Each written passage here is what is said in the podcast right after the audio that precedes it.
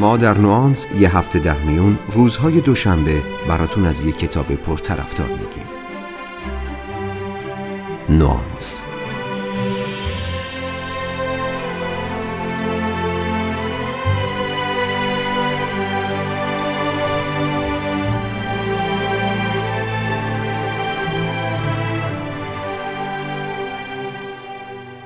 وقتی می‌خوایم رشته تحصیلی یا شغل انتخاب کنیم احتمالا خیلی این جمله رو میشنویم که ببین به چی علاقه داری برو دنبال همون.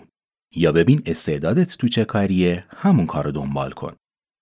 مشکل این مدل نصیحت ها اینه که ممکنه من به یه کاری علاقه داشته باشم که توانایی های ذاتیم برای اون کار رشد نکرده باشه. یا به عکس ممکنه توانایی انجام دادن کارایی رو داشته باشم که چندان علاقه بهش ندارم. سر همین قضیه است که تو پشت سندلی های دانشگاه کسایی رو می‌بینیم که روزها و ماهها تلاش کردن برای قبول شدن توی رشته خاص اما حالا دارن سر کلاس چرت می‌زنن. یا آدمایی که فکر می‌کردن شغل رویاییشون رو پیدا کردن اما حالا بعد از چند سال حتی برای از خواب بیدار شدن هم انگیزه ندارن. برای این مشکلمون باید یه راه حل اساسی پیدا کرد.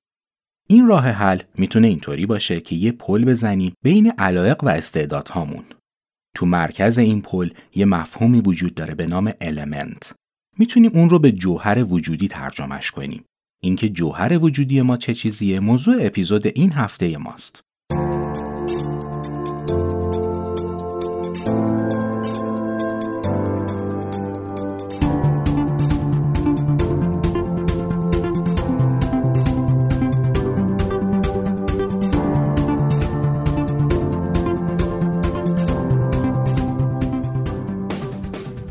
سلام من مهدی آزاد هستم. شما دارین سی و چهارمین اپیزود از پادکست نوانس رو میشنوید که در نیمه اول دیماه منتشر شده. برای روشن شدن مفهوم المنتی که گفتم شاید بهتر باشه اول چند تا مثال بزنم. مت تو مدرسه شاگرد خوبی بود و نمره های خوبی هم می‌گرفت. اما کلاس ها براش حوصله سربر بود. اون بیشتر علاقه داشت بشینه یه جا و نقاشی بکشه. تو دوره دبیرستان این استعداد مت شکوفا شد. اما این شکوفایی به تدریج متوقف شد. طوری که مت متوجه شد مهارتش تو نقاشی دیگه بهتر نمیشه. اون سعی کرد روی داستان پردازی مخصوصا از نوع تنزش تمرکز کنه. بعد از یه مدت یاد گرفت این داستانهای تنز و نقاشی ها رو به هم ربط بده. مت گرونینگ همون آدمی شد که بعدها تونست شخصیت های معروف خانواده سیمسون رو خلق کنه. مثال دوم. اولین بار که پل بعد از فارغ و تحصیل شدن از دبیرستان وارد دانشگاه شیکاگو شد روحش هم خبر نداشت که این دانشگاه یکی از معتبرترین مؤسسات آموزشی اقتصادی دنیاست. تنها دلیل پل برای انتخاب دانشگاه این بود که نزدیک خونهشونه. یه کنفرانس توی دانشگاه درباره تئوری مالتوس در اقتصاد کل زندگی پل رو متحول کرد. در واقع زندگی پل ساموئلسون به عنوان یک اقتصاددان از همون روز با درک چیزی شروع شد که خودش بهش می‌گفت لذت محض. داستان زندگی پل ساموئلسون و مت گرونینگ و باقی داستانهایی که توسط سر کن رابینسون تو کتاب Element می‌خونیم تمامشون یه پیام قدرتمند دارن. اینکه چطور می‌تونیم با کشف چیزهایی که ذاتا خوب از پسشون برمیای و شعله ور کردن اشتیاقمون رضایت از زندگی و موفقیت رو تجربه کنیم. افرادی که آقای رابینسون ازشون اسم می‌بره آدمهایی هستن که تونستن اون جوهر درونی نقطه تلاقی بین کارهایی که عاشق انجام دادنش هستن و کارهایی که به بهترین شکل انجامش میدن رو پیدا کنن. چیزی که باید بهش توجه کنیم اینه که برای پیدا کردن Element محدودیت هایی هم وجود داره. اولین محدودیت اینه که ما شناخت کافی از توانایی های خودمون نداریم. همه ما با استعدادهایی مثل قوه تخیل، انواع هوش، احساسات و توانایی درک منطقی به دنیا میاییم. اما معمولا از بخشهای زیادی از این توانایی استفاده نمی کنیم. در واقع ما المنتمون رو پیدا نمی کنیم چون خودمون و توانایی هامون رو نشناختیم. محدودیت دوم اینه که ما تصور می کنیم ذهن، جسم و احساسات سه تا سیستم کاملا مستقل هستند. دانش جدید علوم اعصاب نشون میده این ستا نه تنها مستقل نیستن که در واقع یکی هستند. چرا وقتی راه حلی برای یه مسئله نداریم شروع می‌کنیم به قدم زدن و بعد یه دفعه راه حل رو پیدا می‌کنیم؟ چرا وقتی کلیدمون رو گم کردیم شروع می‌کنیم به گشتن تو اتاق خواب و همون موقع یه تصویر میاد تو ذهنمون که تو آشپزخونه جا گذاشتیمش؟ چرا وقتی موقع خوندن یه متن به یه کلمه سخت و ناشنا رسیم اون رو با صدای بلند می‌خونیم؟ چرا وقتی خوشحالیم لبخند می‌زنیم و وقتی میخندیم احساس خوشحالی می‌کنیم؟ همه اینها به همون یک پارچه بودن سیستم های حرکتی، ذهنی و عاطفی تو مغز ما مربوط میشه. اما محدودیت دیگه هم هست که برمیگرده به عدم درک ما از اینکه چقدر پتانسیل رشد داریم. ما اصلا محدود به توانایی هایی نیستیم که باهاش به دنیا اومدیم. محکوم به این هم نیستیم که با افزایش سن توانایی هامون رو از دست بدیم. متاسفانه این محدودیت بیشتر از اینکه بر اساس حقایق علمی باشه به نحوه آموزش و فرهنگ و باورهامون ارتباط داره. یکی از دلایلی که شاید خیلی باعث عدم رشد ما میشه نظام آموزشیه. از اونجایی که تو این موارد منفی شاید نظام آموزشی کشور ما یکی از بدترین نمونه های دنیا باشه خیلی دوست دارم مشخصه های مورد اشاره رابینسون رو براتون بگم ایشون رو سه تا شاخص تاکید داره که باعث افت کیفیت زندگی میشه و البته از سیستم آموزشی هم نشأت می‌گیره. اول وسواس ویژه‌ای که در مورد بعضی توانایی ها مثل توانایی های محاسباتی در درس مثل فیزیک و ریاضی یا توانایی های بیانی و کلامی وجود داره. یعنی این توانایی ها شاخص فرض میشن و توانایی های دیگه کم ارزشتر از اونها تلقی میشه. دومین مشخصه رتبه بندی رشته هاست اینطوری که رشته هایی که با دروسی مثل ریاضی و علوم تجربی سر و کار داشته باشند معمولا تو سطح بالاتری از رشته های مربوط به هنر یا علوم انسانی قرار می گیرن. سومین مشخصه منفی نحوه ارزیابی بر اساس نمره است. در واقع بچه ها تحت فشار زیادی قرار می گیرن فقط برای اینکه نمره های بهتری بگیرن و بعدش دیگه برای کسی مهم نیست. این سه تا شاخص منفی تو یکی دو دهه اخیر تو خیلی از کشورهای دنیا در حال تغییره. اما متاسفانه همونطوری که می‌دونین تو سیستم آموزشی ما هیچ برنامه مشخصی برای اصلاح اونها وجود نداره.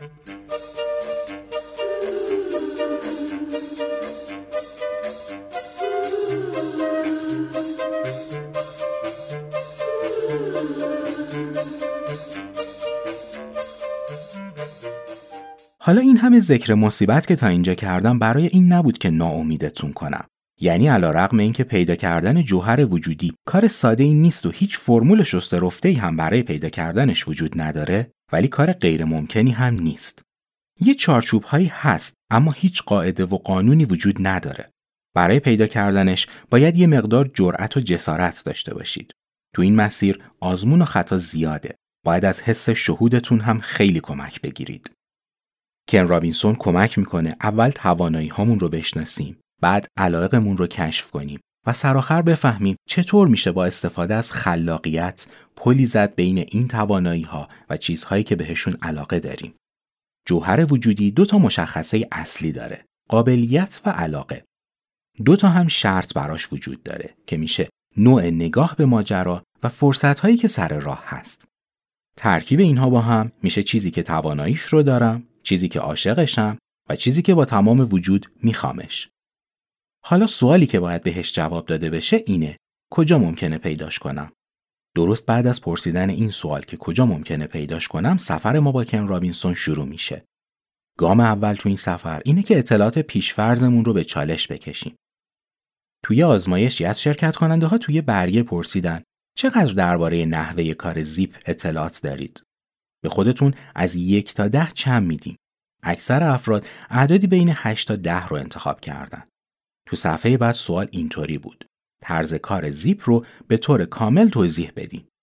صفحه سوم مجددا سوال صفحه اول تکرار شد. جالب اینجاست که همون شرکت کننده ها حالا به خودشون نمره های بین یک تا پنج دادن. یا اگه از کسی بپرسین ما چند تا حس داریم احتمالا اکثرا بر اساس نظر سقرات تو سه هزار سال پیش جواب میدن پنج تا حس. همون لامسه و شنوایی و باقی حس ها. ممکنه یه چیزهایی هم در مورد حس شیشم بشنوید. اما ندرتا ممکنه کسی به حس تعادل، درک دما یا جهتیابی اشاره کنه. این در حالیه که تو علوم زیستی جدید بین 9 تا 21 حس برای انسان اسم برده میشه. اینا رو گفتم برای اینکه بدونیم اطلاعات ما درباره دنیا و خودمون چقدر ناقصه. برای همینه که رابینسون تو گام اول از ما می‌خواد دانش و توانایی هامون رو به چالش بکشیم. این بدیهی فرض کردن همه چیز و فرهنگ عرفی بزرگترین دشمن خلاقیت و نوآوریه. پس بیاین تمام فرضیات قرن 18 و 19 میلادی درباره هوش رو بذاریم کنار. هیچ می‌دونستید ژیمناست ها و بالرین های موفق همون آدمایی هستن که تونستن از حس تعادلشون به بهترین شکل استفاده کنن؟ بیاین این سوال اشتباه چقدر باهوشی رو از زندگیمون حذف کنیم و به جاش بپرسیم از چه لحاظ باهوشی اینطوری می‌رسیم به نظر گاردنر که می‌گفت ما هوش‌های مختلفی داریم مثل هوش ریاضی، هوش فضایی، هوش جنبشی، هوش زبانی و هوش‌های دیگه. یکی دیگه از چیزهایی که باید بهش توجه کنیم پویا بودن هوش هاست. یعنی علیرغم اینکه هوش ها مختلفن اما هم قابلیت افزایش و کاهش دارن هم ارتباط تنگاتنگی با همدیگه دارن. حتما شما هم صحنه های سریال شرلوک هولمز رو یادتون هست که وقتی تو حل معمایی گیج می‌شد شروع می‌کرد به ویولون زدن. این یعنی استفاده از هوش موسیقایی برای فعال کردن هوش منطقی. خارج از دنیای داستان و سریال هم نمونه جالبی برای این کار هست. آلبرت اینشتین نابغه معروفه که اینشتین هم زمانی که نمی‌تونست مسئله ای رو حل کنه ویولون می‌زد. جالبتر اینه که اکثر نظریه های اینشتین خیلی بیشتر از اینکه متکی بر ریاضیات و منطق باشه بر توانایی این آدم در تخیل و تصویرسازی ذهنی استوار بود تخیل یکی دیگه از مفاهیمیه که تو کشف جوهر وجودی می‌تونه به ما کمک کنه کن رابینسون تو کتابش از فیس گولد هنرمند آفریقایی آمریکایی اسم می‌بره که به خاطر بیماری مدرسه رفتن رو چند سال دیرتر از بقیه بچه ها شروع کرد. دور بودن از مدرسه تأثیر خودش رو گذاشت و فیت به جای اینکه توی یه محیط خشک و رسمی شروع کنه به تحصیل کردن درگیر خیال پردازی شد. اون هنرمندی شد که آثارش به طور دائم در موزه های گوگنهایم و متروپولیتن نگهداری میشه. ما معمولا عادت داریم دامنه خلاقیتمون رو دست کم بگیریم. اگه الان توی اتاقتون هستین، چشماتون رو چند لحظه ببندین. اتاق رو توی ذهنتون تصور کنید. حالا بدون اینکه از جاتون بلنشین فقط توی ذهنتون برید سمت دیگه اتاق و یه وسیله رو به صورت خیالی بردارید و برگردین سر جاتون. اگه الان تو این فاصله از مغز شما اسکن اف ام می گرفتن نشون می‌داد که دقیقا نقاطی از مغز شما فعال شده که انگار واقعا از سر جاتون بلند شدین و این کارها رو انجام دادین. تنها فرقش این بود که پیامی به ماهیچه های بدنتون ارسال نشده. شما داشتین از چشم ذهنتون استفاده می کردین. حالا این بازی رو بیشتر و بیشتر ادامه بدین و هیچ محدودیتی برای خودتون قائل نشین. به جاهای عجیب و غریب برید. پرواز کنید. هر کار دیگه ای رو که به نظرتون در حالت عادی غیر ممکنه انجام بدید. فراموش نکنید که مغزتون همچنان داره بر اساس چشم ذهن فعالیت می‌کنه. از طریق این تصورات می‌تونید چیزهایی بسازید که تا حالا هرگز نساختید. معماهایی رو حل کنید که تا حالا بهش فکر نکردید. خیلی از داستانها و تابلوهای نقاشی دقیقا همینطوری ساخته شدن چون تفکر خلاق چیزی کاملا متفاوت از تفکر منطقی خطی. وقتی دارین خلاقانه فکر می‌کنید بخش های زیادی از مغزتون رو همزمان فعال می‌کنید و درست به همین دلیله که می‌تونید پیوندهای جدیدی بین ایده ها به وجود بیارید.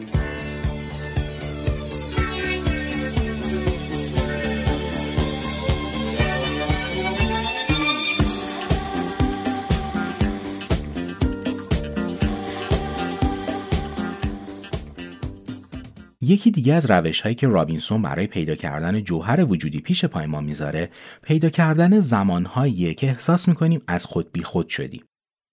روانشناسی به اسم میهالی چیکسنت میهای کتابی نوشته به اسم Flow که خوشبختانه تو ایران هم ترجمه و منتشر شده. اون تو کتابش به یه حالت روانی اشاره می‌کنه که اصطلاحا بهش میگه غرقگی. حتما برای شما هم پیش اومده که غرق کاری شده باشی. مثلا دیدن یه فیلم یا مسابقه فوتبال، خوندن یک کتاب یا انجام یک کار دستی یا حتی ورزش کردن. تو این زمان حتی وقتی صداتون می‌کنن هم چیزی نمیشنوین. به نظر کن رابینسون این لحظه ها دقیقا همون سرنخهایی هستن که می‌تونن شما رو به سمت المنتتون هدایت کنن. شما درگیر معلفه های لذتی میشین که براتون یه تجربه خواستنی رو می‌سازه. همون لذت ناب. غرق شدن کامل توی فعالیت نیاز به تمرکز بالایی داره. این تمرکز تا حدودی حس خداگاهی شما را از بین می‌بره. طوری که خود اون کار تبدیل میشه به هدف شما.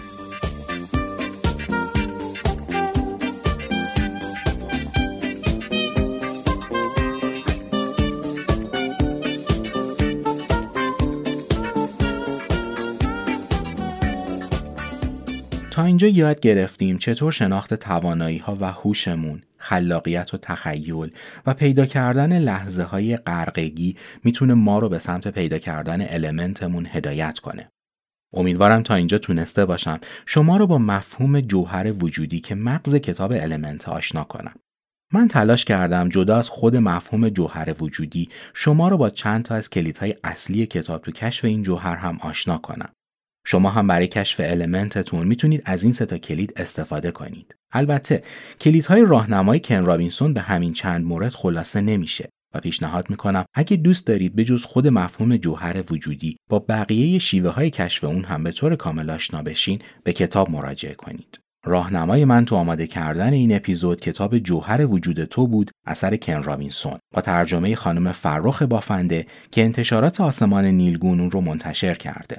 اگه به کتاب های صوتی علاقه مند باشید می‌تونید نسخه کتاب گویای این اثر رو هم با صدای هوتن شاتری پور تو اپلیکیشن های خانا، کتابراه، نوار و فیدیبو بشنوید.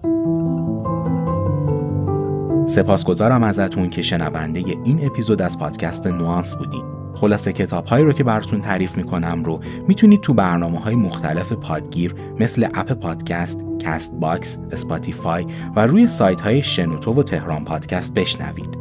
منتظر نظرها و پیشنهاداتتون هستم و تا دو هفته دیگه و یک کتاب دیگه روز و روزگارتون خوش.